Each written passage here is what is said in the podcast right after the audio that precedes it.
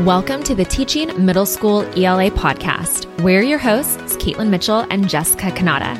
If you're looking for ways to bring rigor and engagement to your middle school ELA classroom without sacrificing your nights and weekends, then this podcast is for you.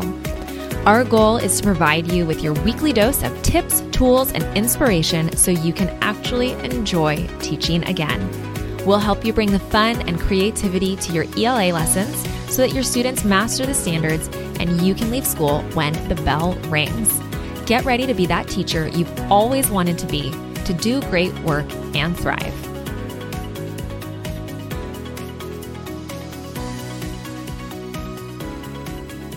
All right, welcome back to another episode of the Teaching Middle School ELA podcast. Today, we're going to be talking about publishing parties and why this is a critical part of your writing unit that is often overlooked by teachers. I know I overlooked it certainly when I taught high school, and I'm excited to kind of share a lot of these ideas and things that we're going to share with our listeners that you guys can take and really implement into your classrooms.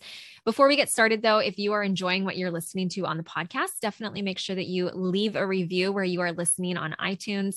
Um, it means a lot to us and allows us to reach more middle school ELA teachers just like yourself. All right. So I want you to think about this as I read this out loud. Does any of this sound familiar to you? So as I go through this, thinking about, think about if this sounds familiar. So you are a day away from wrapping up your writing unit. Yes. You've spent weeks teaching whatever writing style, fill in the blank, argumentative, persuasive, expository, narrative, whatever, doesn't matter. You've spent weeks teaching that particular writing skill and a whole week writing step by step together. Your students have struggled with writing, not knowing how to begin their essay, struggling to be more descriptive or include relevant evidence from the text, or actually even explain their thinking. But you are like, I don't care. I'm in the home stretch, right? Rough drafts have been written. You've conferenced with each student, even if you only got four minutes of your time with some of them, right? You've built in time for peer editing. And now students are writing their final drafts. Like, this is it. But what happens next? Will they turn those essays into you on Wednesday? And then, like, you quickly note to yourself, all right, like, how many hours is this going to take me to grade over the weekend? And then you think about that, and boom, you immediately jump into your all summer in a day short story unit. Or maybe just before students turn in those final drafts, you have them do a little reflection. You have students use the comment feature in Google Docs to highlight parts that they're most proud of and, and why. And then they also have to highlight portions they acknowledge that mm, maybe I could have, you know, done a little bit better here and maybe I should revise that. And they explain why they picked those. And then students turn them in. And then you go into your all summer in a day short story unit. If that's how it's working in your classroom, we're going to invite you to consider that there's probably a missed opportunity here. Your students just worked really hard, or at least most of them did, to write that essay. They revised, they edited, maybe they even researched, and they, like, let's be honest, some of them really reluctantly, they still listened to your suggestions when they conferenced with you and they expanded their sentences and made them stronger. They told you more, they explained themselves a little bit more clearly. Yeah, it's a big freaking deal what they accomplished, right? And it should be celebrated. And I actually like to think of this again like basketball or sports you've done all this practicing and then there's no game. And it's like, well, okay, like that was great. Like, come on, you know, we want to celebrate what our students have done. So imagine how validated students would feel if their writing was celebrated, if their writing was acknowledged and it wasn't just another assignment to be handed in, right? We do this in so many other areas in our arts curriculums. We you know, celebrate the work that our students have done. In musical and theater, we do that with our students. In athletics, we do that with our students. Even science, like we have science fairs. Like, why are we not doing the same thing with our students with writing, right? So, like, we get to think about this differently. So, what would that do for their level of buy in as well as their effort that they put into the assignment if they knew that others were going to read their work besides you, if they were given an authentic learning experience, right? Science fair, granted, I know a lot of parents actually end up doing it for their students, but it's a big deal why can't we make the same type of big deal with our writing for our students? And a publishing party is a really simple, approachable way to answer that question of celebrating students' work. So, a publishing party at the end of a, each major writing unit, this is this hidden opportunity that I think a lot of teachers don't even realize they're missing out on. I know I certainly didn't when I first started teaching, right? But the fact that you hit play on this episode, that shows that you have a commitment to celebrating your students' writing and laying the foundation for them to be proud of their work and get them more excited about writing. So, How do you set up a publishing party, right? Is it a lot of work? No. The answer is no. Are middle school students really into it? Yeah. The answer is yes, but we'll still all of the details today. And Jessica, I'll let you start off with the first part.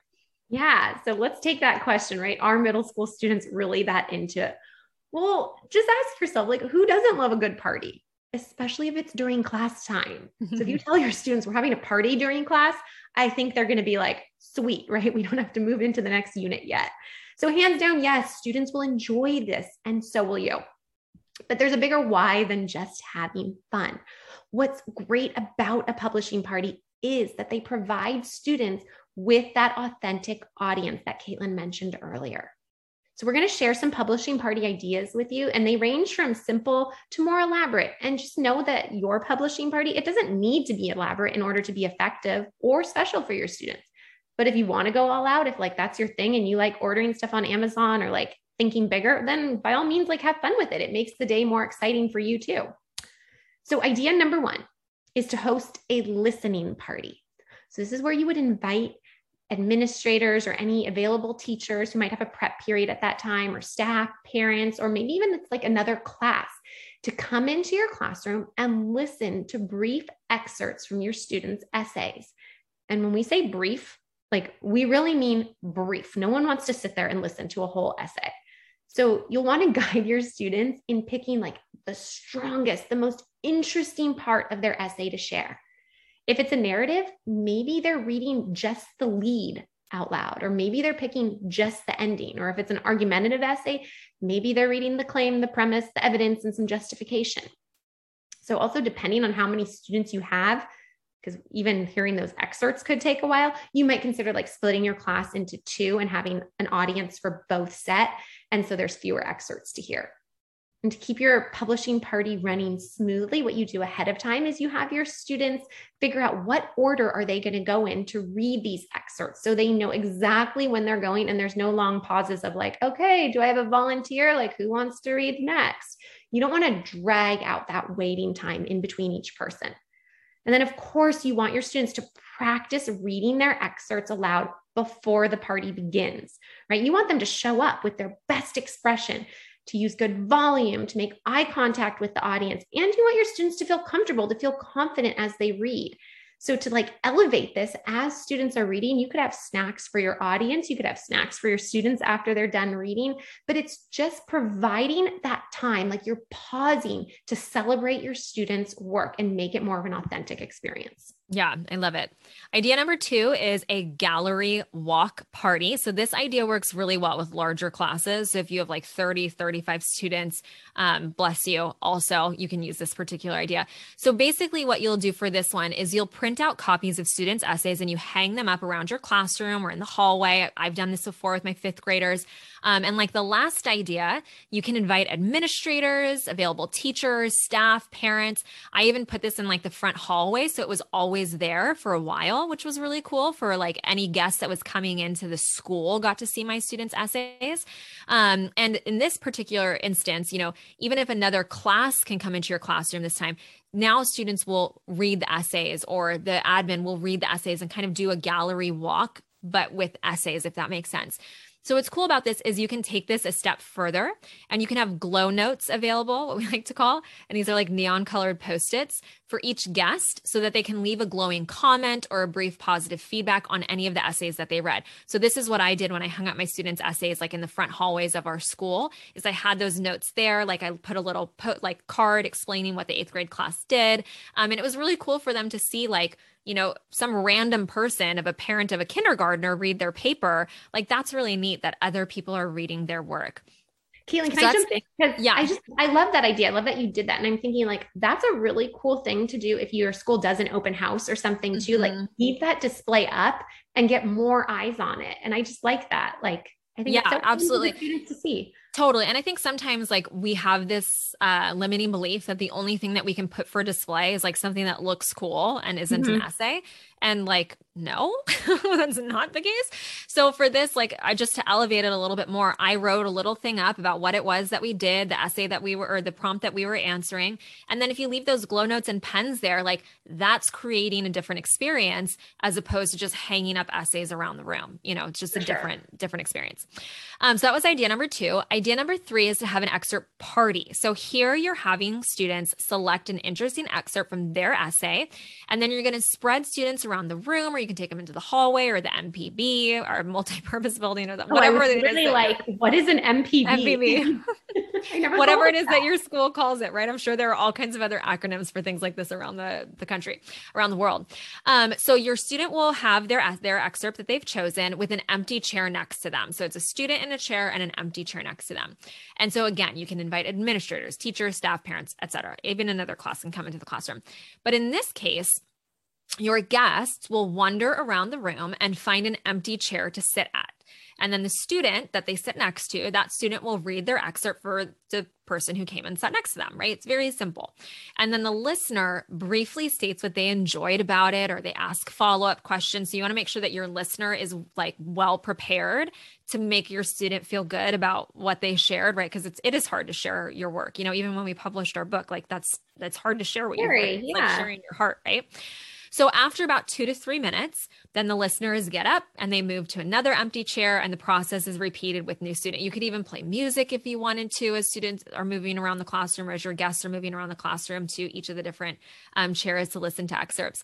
So it's nice because it really creates like a more intimate setting with just one listener, right? I think that's actually harder than speaking to a crowd of people. I don't know. For me, that might be more challenging than like speaking to a group of people. So it's cool for students because they get to have this experience, right? Of reading their work to somebody else in that very intimate way. It allows them to gain confidence and great practice as they read their writing multiple times to different people. Like, think about that. How many people are going to come sit next to that one particular student? Five different people, six different people. And each time they read it, they're going to maybe pick up on different intonations on the way to read it, on the way where to put emphasis on certain things, right? And that's something you can talk to your students about too before you even go into this particular activity. How can you elevate the experience for your listener as opposed to just reading word for word? Like, how do you create a moment for them with the excerpt that you've chosen? So, whatever it is that you end up doing, just taking that pause to celebrate students' writing accomplishment is a meaningful adjustment to any writing unit. It's that opportunity that we might be missing out on. So I really invite you to think about which one of these three ideas could you use? And if you're looking for more publishing party ideas, we have like a whole publishing party toolkit for any writing style. We have that resource on TPT. I'll include the link for you guys where you're watching or where you're listening or where you're watching this if you're watching this on our YouTube channel. Um, as well as if you're an EB teacher, you can use one of your free coupon codes to grab it for free in our EB dashboard. So we'll share all that information for you in the show notes if you want to take this concept even further with your students. But I do think those three ideas are a great starting point to at least do something differently, right? Think about something different. So if you do use one of these publishing party ideas, definitely tag us on Instagram at EB Academics. I love getting like little notifications. In fact, one of our followers, um, one of our teachers, Wellings World, shared uh, something today on Instagram and tagged me um, that she's using it in her classroom. So I always love it when it pops up. It makes it, it's cool to see it in action. Um, so hopefully you guys have a great rest of your week. Thank you so much for tuning in today, and we will see you next week on the podcast. Bye, everybody.